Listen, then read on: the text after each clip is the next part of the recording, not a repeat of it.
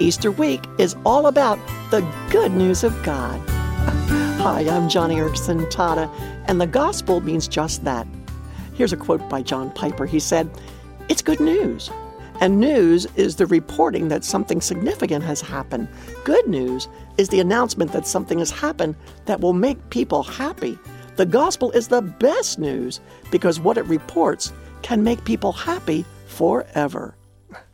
you know, I like the way John Piper puts that because, oh, isn't the good news great? And here's what's newsworthy Christ died for our sins, was buried, was raised, and appeared to hundreds of people. And there's something that accompanies this good news. Paul said it in 1 Corinthians chapter 1 verse 18. He said, quote, "The word of the cross is the power of God." Wow.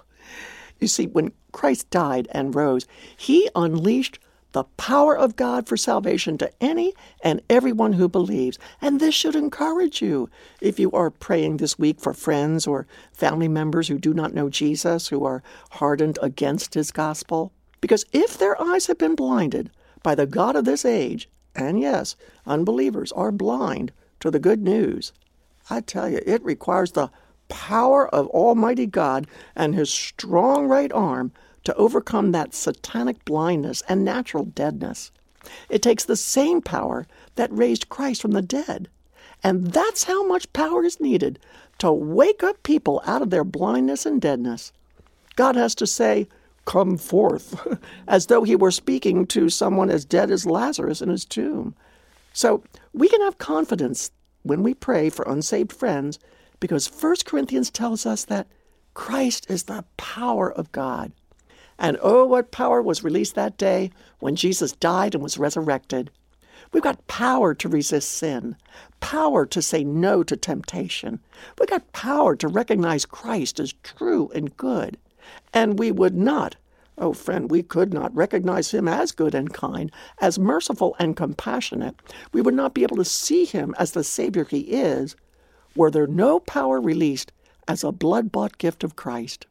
And so when we pray, this week for our unsaved friends, we know that power is available to remove the scales from their spiritually blind eyes, as well as to grant them saving faith and a spirit of repentance.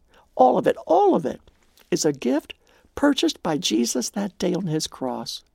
Power that makes the dead come alive in Christ. Power that helps us get rid of sin in our journey to become like Jesus power to be bold in telling others the good news, and power to anchor ourselves to the foot of the cross. So, th- that's just one thing that was released that day on Mount Calvary the power of God. And there are so many other things that are wondrous and awesome, and we Christians should know about them. And that's why I'm excited to offer you John Piper's book, 50 Reasons Why Jesus Came to Die. Cheers for the asking at joniradio.org. Uh, Dr. Piper and his wife Noel are good friends of our ministry, and he has kindly donated this book for you. And if you want to understand exactly what Christ purchased for you that day on the cross, then go to joniradio.org and ask for 50 reasons why Jesus came to die. Every Christian should have a clear handle on exactly what happened that day because it involves a lot more than just our salvation. So ask for your copy today at joniradio.org, and may the power of God be displayed in your life all Easter week and throughout the year.